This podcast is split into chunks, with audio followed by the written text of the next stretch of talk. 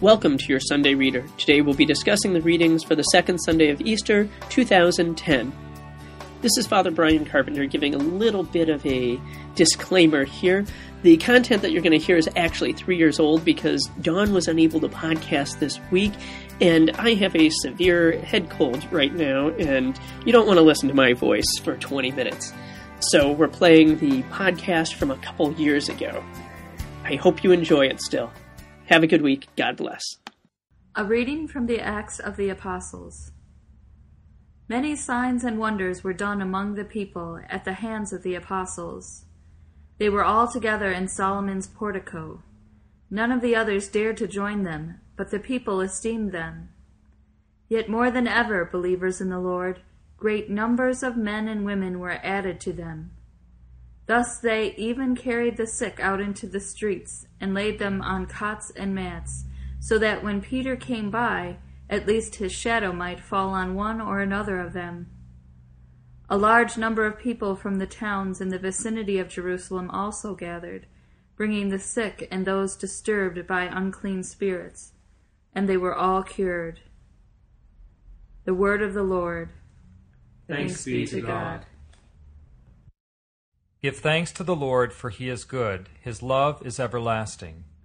Give thanks to the Lord, for he is good. His love is everlasting. Let the house of Israel say, His mercy endures forever. Let the house of Aaron say, His mercy endures forever. Let those who fear the Lord say, His mercy endures forever. Give thanks to the Lord, for he is good. His love is everlasting. I was hard pressed and was falling, but the Lord helped me. My strength and my courage is the Lord, and he has been my Savior. The joyful shout of victory in the tents of the just. Give thanks to the Lord, for he is good. His love is everlasting. The stone which the builders rejected has become the cornerstone. By the Lord has this been done. It is wonderful in our eyes. This is the day the Lord has made. Let us be glad and rejoice in it. Give thanks to the Lord, for he is good. His love is everlasting. A reading from the book of Revelation. I, John, your brother, who share with you the distress, the kingdom, and the endurance we have in Jesus, found myself on the island called Patmos, because I proclaimed God's word and gave testimony to Jesus. I was caught up in spirit on the Lord's day and heard behind me a voice as loud as a trumpet, which said, Write on a scroll what you see. Then I turned to see whose voice it was that spoke to me. And when I turned, I saw seven gold lampstands, and in the midst of the lampstands, one like a son of man, wearing an ankle length robe with a gold sash around his chest. When I caught sight of him, I fell down at his feet as though dead. He touched me with his right hand and said, Do not be afraid. I am the first and the last, the one who lives. Once I was dead, but now I am alive forever and ever. I hold the keys to death and the netherworld. Write down, therefore, what you have seen, and what is happening, and what will happen afterwards. The word of the Lord. Thanks be to God. A reading from the Holy Gospel according to John. On the evening of that first day of the week, when the doors were locked, where the disciples were for fear of the Jews, Jesus came and stood in their midst, and said to them, Peace be with you. When he had said this, he showed them his hands and his side. The disciples rejoiced when they saw the Lord. Jesus said to them again, Peace be with you. As the Father has sent me, so I send you. And when he had said this, he breathed on them and said to them, Receive the Holy Spirit. Whose sins you forgive are forgiven them, and whose sins you retain are retained. Thomas, called Didymus, one of the twelve, was not with them when Jesus came. So the other disciples said to him, We have seen the Lord. But he said to them, Unless I see the mark of the nails on his hands, and put my finger into the nail marks, and put my hand into his side, I will not believe. Now, a week later, his disciples were again inside, and Thomas was with them. Jesus came, although the doors were locked, and stood in their midst, and said, Peace. Then he said to Thomas, Put your finger here, and see my hands, and bring your hand and put it into my side. And do not be unbelieving, but believe. Thomas answered and said to him, My Lord and my God. Jesus said to him, Have you come to believe because you have seen me? Blessed are those who have not seen and who have believed. Now Jesus did many other signs in the presence of his disciples that were not written in this book. But these were written that you may come to believe that Jesus is the Christ, the Son of God, and through this belief that you may have life in his name. The Gospel of the Lord. Praise, Praise to you, Lord Jesus Christ. Welcome to your Sunday Reader. We're in studio here. Today we have Don, Father Mark, and Brian. And I believe Don had some questions about today's readings. Well, I was at a funeral earlier this week, and um, the gospel reading was actually the passage right before the one we heard, where Jesus is talking to Mary Magdalene. He's appeared to her.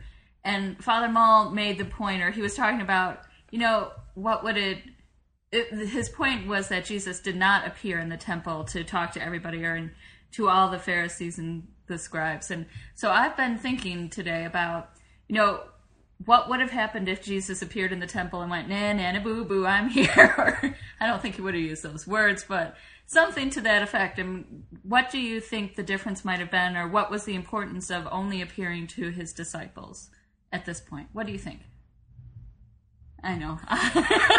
well, I think that, you know, for Christ, what was very important was the deeply personal relationships that he had with his disciples and with his followers, you know. So uh, the fact that he rose from the dead and it being what we call the good news, he's certainly going to want to share that with uh, the ones that he loved the most, you know, his closest companions, and certainly would want to share that with the ones that uh, that he's traveled, you know, for three years with and uh, ministered with, and taught and loved. Um, I could see where that would be something very important for him, you know, to appear to Mary Magdalene and then the disciples, especially you know when he appears in the upper room now, as we mm-hmm. hear, uh, they're behind a locked door, you know, so there's nothing that will prohibit him from um, appearing and being with his friends. Not even a locked door, not even death will separate him from his friends.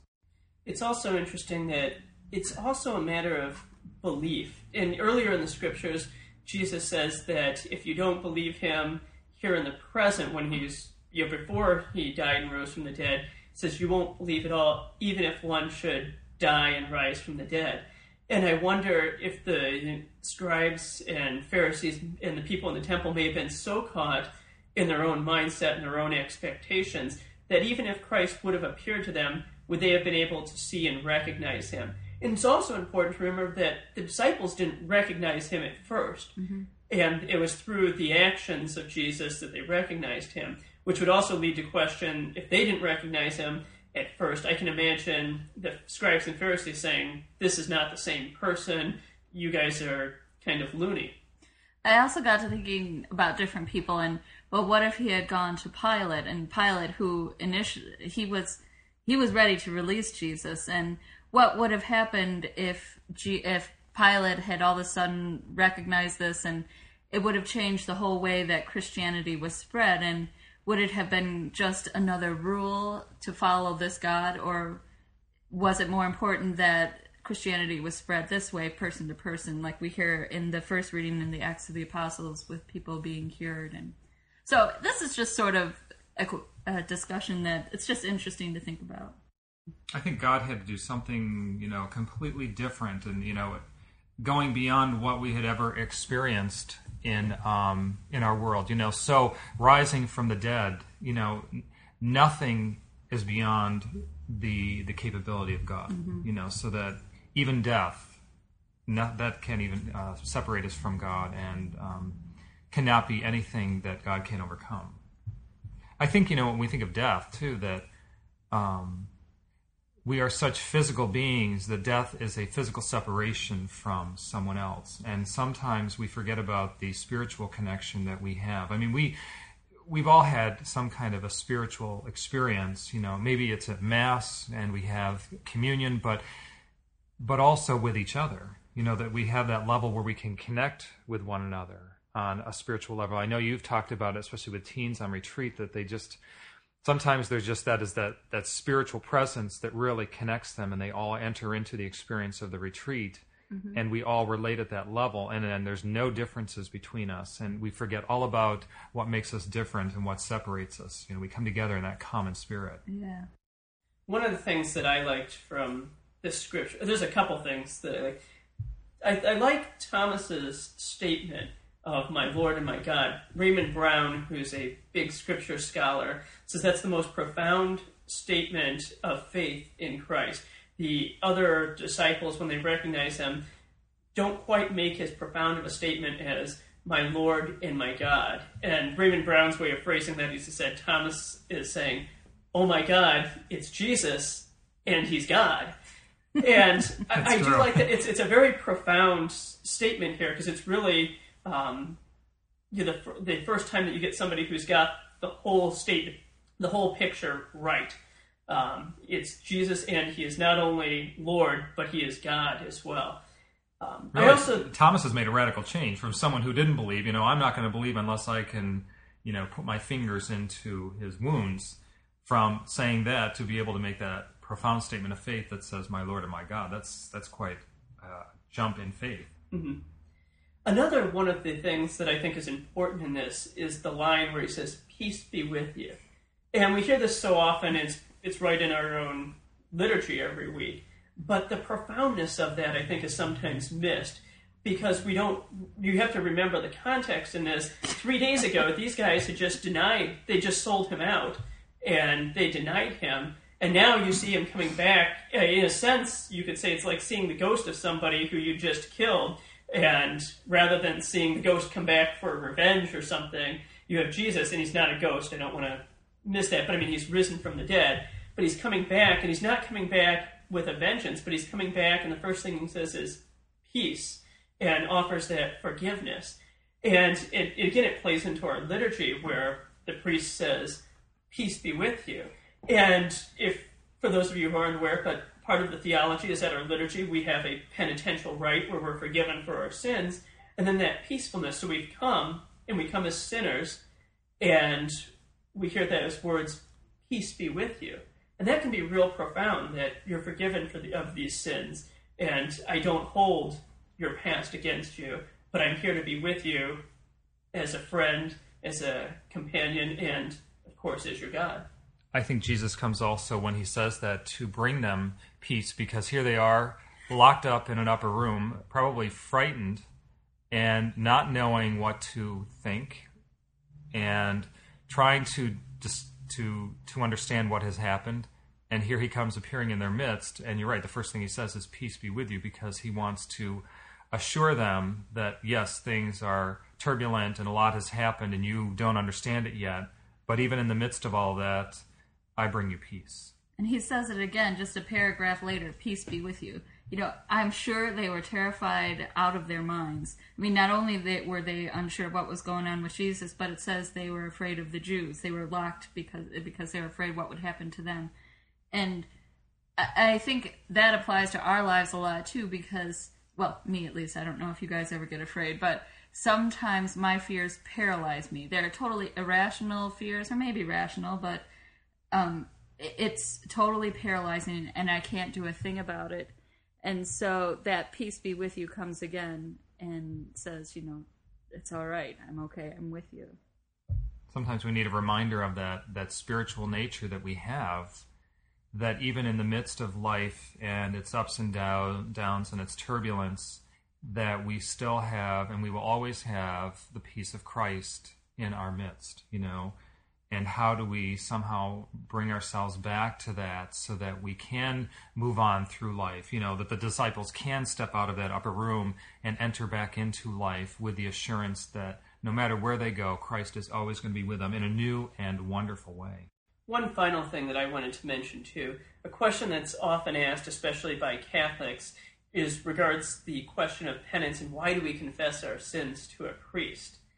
And I think it's interesting that right here in this scripture that we have, whose sins you are you forgive are forgiven, and whose sins you retain are retained, and that's really the origin of the sacrament of penance, as it comes right in that line right there, where we say as a church that authority has been passed on, and the priest can act what we say is in persona Christi, or in the person of Christ, and forgive sins, and it's on be not only on behalf of the church, but in accordance with what Jesus himself commanded. But I also think it's important that to understand that this the the power that the church has definitely to forgive sins is there in a sacramental sense. But also I think we can apply this to our own lives, whose sins we forgive in our own lives those who have sinned against us. And it comes up again in the Our Father, forgive us our trespasses as we forgive those who trespassed against us. Um, but I think that's an important element here is that forgiveness of sins. And again, it kind of goes back to, as I said, when Christ is coming in and these guys who had just betrayed him a couple days ago are kind of unnerved, I'm sure, by seeing him again. Not only that, but he offers them forgiveness, but in the hopes that he will that, they will continue to go on and offer forgiveness to other people, and he gives them the authority with which to do that as well. I think that um, well, it, we just read the gospel reading from John's gospel, and earlier in John's gospel, I believe it's in chapter 13, when Jesus prays to the Father, you know, I pray that as you and I are one, they may also be one. And so Jesus came to unite all of us together. And what's the one thing that separates us and separates us from God is sin. Yep. And so in this message of peace, Christ also brings the message of reconciliation that if we are to be one, then we have to go through a process of reconciliation and forgiveness in order to be one, like Christ and, and God are one. Yeah. And I think that's a very profound image. And we, of course, hope that you are one in listening to us on this podcast. And we hope that you will join us again next week on your Sunday Reader. Have a good week. God bless.